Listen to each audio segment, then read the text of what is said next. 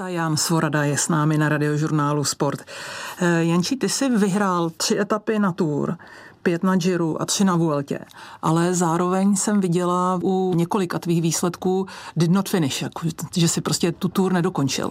Eh, z jakých důvodů si je nedojel? Bylo to záměr nebo zranění, nebo co se tenkrát dělo? Záměr to vyloženě nebyl. Nikdy jsem nenastupoval do takhle velkého důležitého závodu s tím, že ho nedokončím. Eh, nicméně eh, byl jsem přece jenom sprinterem, takže v kopcích jsem mýval problémy, zvlášť v začátku té kariéry a ono není úplně jednoduché do, dojet uh, tour v limitu. To je jedna věc.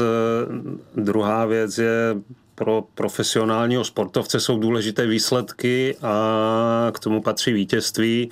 Pokud se povede vítězství, anebo člověk pořád má na vítězství šanci, tak se snaží pokračovat, ale když vidí, že to nejde a ta forma zkrátka se nepovedla eh, načasovat tak, aby, aby byl v té nejlepší kondici na Tour de France a vyloženě se trápí, tak eh, podle mého názoru je lepší ten závod vzdát, eh, odpočinout si a soustředit se na další cíle, na další závody, kde se dá vyhrát. Takže to jsou ty hlavní důvody. Já pamatuju si jednu z prvních Tour de France jsem nedojel protože zkrátka jsem onemocněl, dostal jsem teploty a mm, nebylo možné v závodě pokračovat.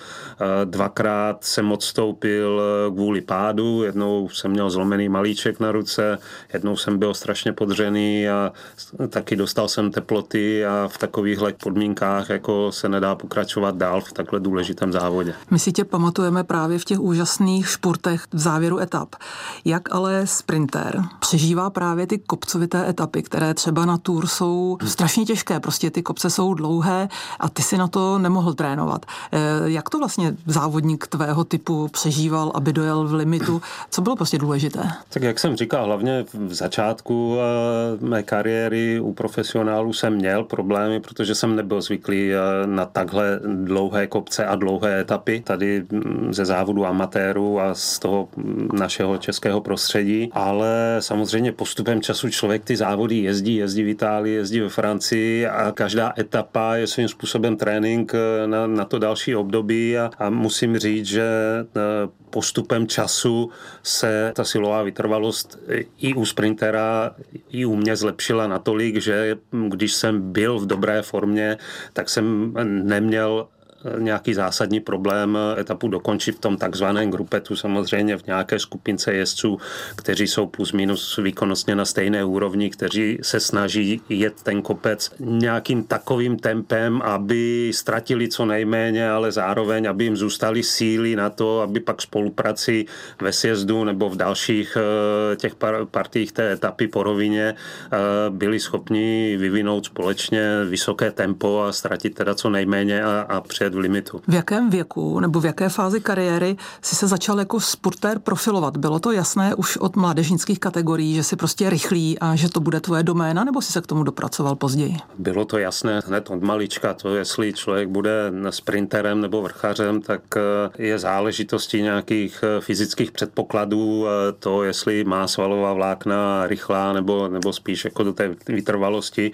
A já hned vlastně od prvopočátku, jak jsem začal jezdit na kole, tak eh, jsem si všiml, že mi nedělá problém vlastně v těch eh, sprintech porážet eh, vlastně mé, mé kamarády a, a týmové jezdce a podobně, takže samozřejmě pak, když se ti v něčem daří, tak tě to ještě víc jako nabudí k tomu, abys tyhle ty dovednosti rozvíjel a ještě vlastně dominoval víc, takže o to jsem se snažil. Samozřejmě jedna věc je pak ta samotná rychlost a druhá věc je nějaká taktická vyzrálost a umění pohybovat se v tom pelotonu, umění být na správném místě správný čas, aby člověk mohl vyhrát, protože stačí malé zaváhání a, a zkrátka k tomu sprintu se člověk ani nedostane. E, Jenčí, já mám na tebe jednu úžasnou vzpomínku z Atlanty, kdy jsem s tebou absolvovala před e, olympijským závodem na horských kolech trénink.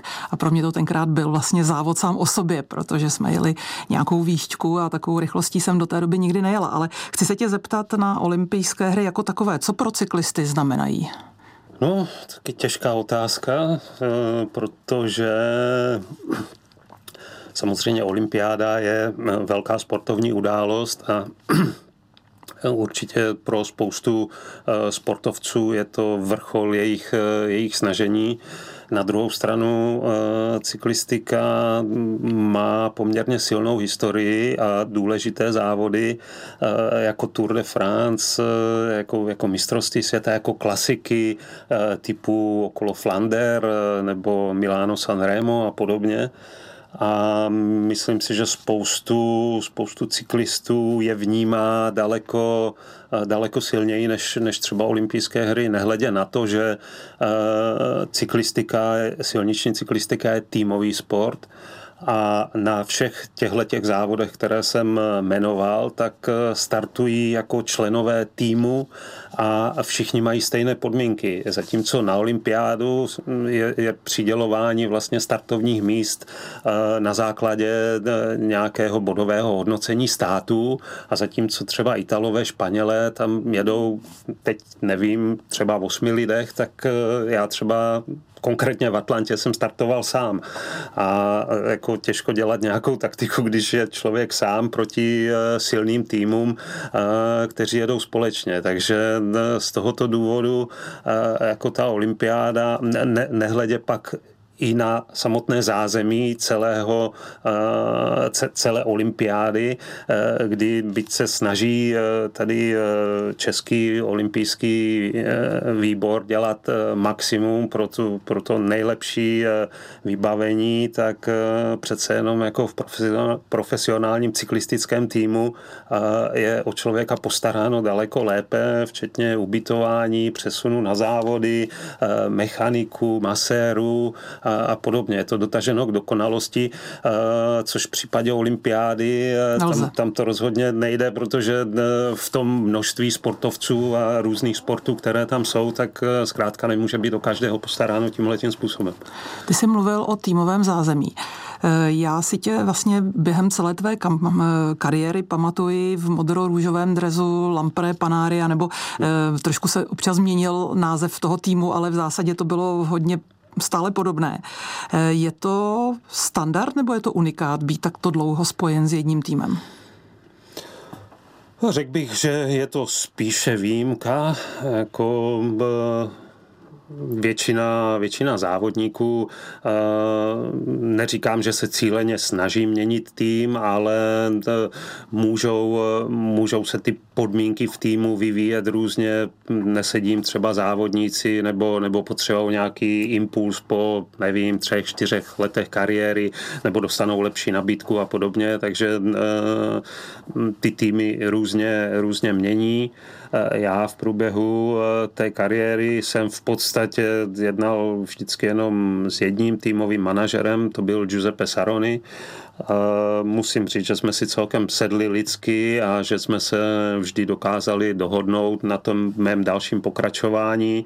Nicméně, jak si říkala, jako malé změny v tom týmu určitě byly, přestože to vedení bylo, bylo stejné, tak e, já jsem přestupoval do velmi malého týmu, kde bylo, já nevím, tenkrát nás bylo snad 12 závodníků a, a řekl bych, že e, ty podmínky, které v té době mm, v týmu byly, tak by se dali přirovnat dneska možná možná k nějakému třetí diviznímu týmu tady normálních lidí, dá se říct skoro amatérů. protože skončily velké hvězdy, skončil Giuseppe Saroni, skončil Lech Piasecký, který taky vyhrál spoustu závodů a podobně ten tým omladil a trvalo, trvalo dva, tři roky, než, než se op opět restartoval, než do týmu přišly hvězdy jako Jamaludin Abdužaparov, eh, eh, Mauricio Fondrest eh, a, a další. Takže, takže z toho malého týmu najednou byl velký tým, pak jednu chvíli vlastně přišlo k nějaké úplně výměně sponzorů, kdy náš sponzor Lampre končil a do, do týmu vstoupila velká společnost Mapei a v jednu chvíli jsme patřili k těm největším týmům na světě. Jančí, ty žiješ v Brně, podnikáš v oblasti cyklistiky. Co přesně děláš? No, tak eh, těch aktivit je povícero. Máme v Brně s dalšími dvěma společníky eh, cyklistické obchody, tři obchody, takže to je jedna část mých aktivit. Pak s jiným společníkem mám firmu, která dováží cyklistické tretry z Itálie, takže to je další aktivita. Pak já pro podporu vlastně obchodu tak eh, dělám eh, různé cykloeventy. Teď jsme se nedávno vrátili eh, z Itálie, kde jsme se byli podívat na dvě etapy Gira d'Italia. Další takový event mě čeká na Jižní Moravě v září, pak ještě v říjnu pravděpodobně Toskánsko. Takže to jsou takové ty aktivity, které jsou spojené ještě s tím aktivním ježděním na kole.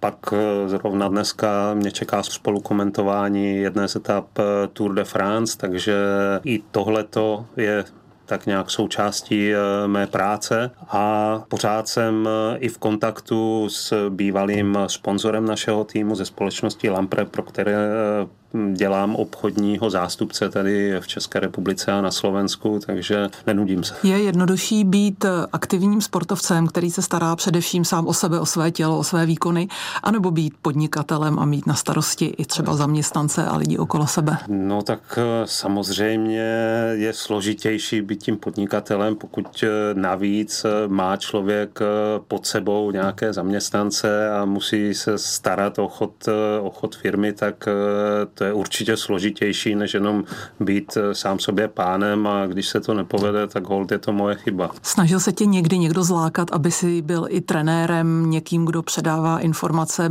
a zkušenosti, především mladé nastupující generaci?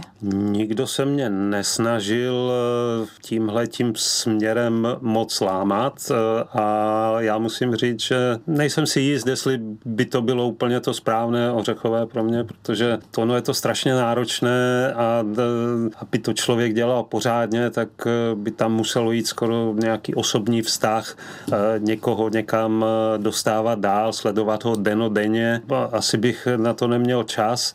To je jedna věc. A druhá věc, ani dneska by mě to asi nebavilo znovu do toho naskočit. Dost unavený tím cestováním neustálým na závody, teď sledovat v podstatě v autě každou tu etapu od rána do večera, sedět v autě, měnit ty hotely každý den, tohle asi by nebyl úplně život pro mě. Máš vlastně dvě dospělé děti, žádné z nich se nechtělo vydat cestou cyklistické kariéry? Tak syn to zkoušel, on byl jako sportovně velmi talentovaný a cokoliv začal dělat, to mu celkem dobře šlo. Začal eh, lyžováním, sjezdovým lyžováním, ale na to teda bohužel neměl úplně postavu, protože on je spíš vytrvalostní typ než, než silový, takže něco mu tam scházelo, i když v těch mládežnických kategoriích nějaké nějaké výsledky tam byly. Pak teda zkoušeli kolo, protože já po skončení mé kariéry jsem chvíli dělal sportovního ředitele týmu Merida Biking Team, tak eh, začal jezdit na horském kole, dokonce byl eh, mistrem republiky v, v dorostu, eh, v cross country, ale bohužel jako nestačí být jenom talentovaný a, a mít tyhle ty vlohy na to, aby člověk pak něco dokázal až v té kategorii těch dospělých, tak musí mít i hlavu. A nenesl si náhodou a... trošku to tvé jméno jako přítěž? Jako může být, samozřejmě. Určitě to neměl jednoduché, když někam přišel, tak uh, možná ho všichni srovnávali se mnou. Bývalý vynikající cyklista Jan Svorada je hostem radiožurnálu Sport. Jančí, ty jsi eh, uváděný jako slovenský, československý a později český cyklista. Jak vedla tvá cesta ze Slovenska do Čech, kde v Brně v současné době žiješ?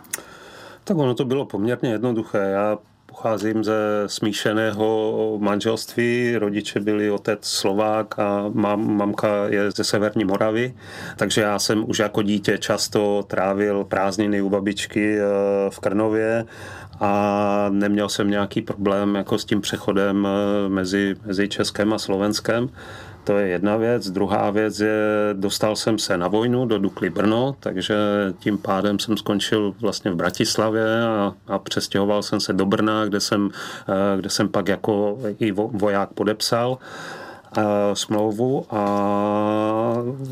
podstatě v Brně nebo na Moravě tenkrát byly lepší podmínky pro cyklistiku, bylo tady více týmů, daleko lépe se mi trénovalo, takže jsem se rozhodl usadit se v Brně, našel jsem si v Brně manželku, no a když pak jako jsme se rozhodovali o tom, kde, kde budeme žít, tak padla volba teda samozřejmě na Brno.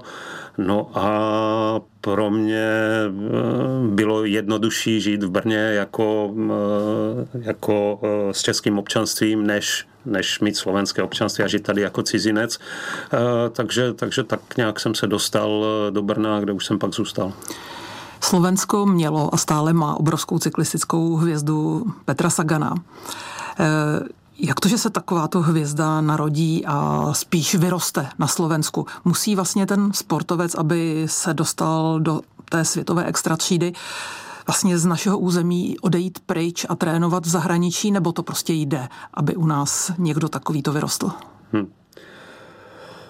No, jak, jak to, že se narodí, tak eh, nevím. To si myslím, že je spíše zázrak a že se to stane jednou možná za sto let, eh, protože to, co eh, předvedl Peter Sagan v tom začátku své kariéry, to nechápali ani odborníci z zemí, které cyklistikou žijí. Opravdu ta, ta kombinace těch vlastností, rychlosti, vytrvalosti, tak byla excelentní v jeho případě. O tom, jestli se dá tady vyrůst, nevím, myslím si, že, že Peter měl měl určitě správně nastavenou, nastavenou hlavu a, a dokázal, dokázal to výborně kombinovat, ale taky v určitém věku odešel do Itálie, jezdil za Liquigas v podstatě už v 18 letech.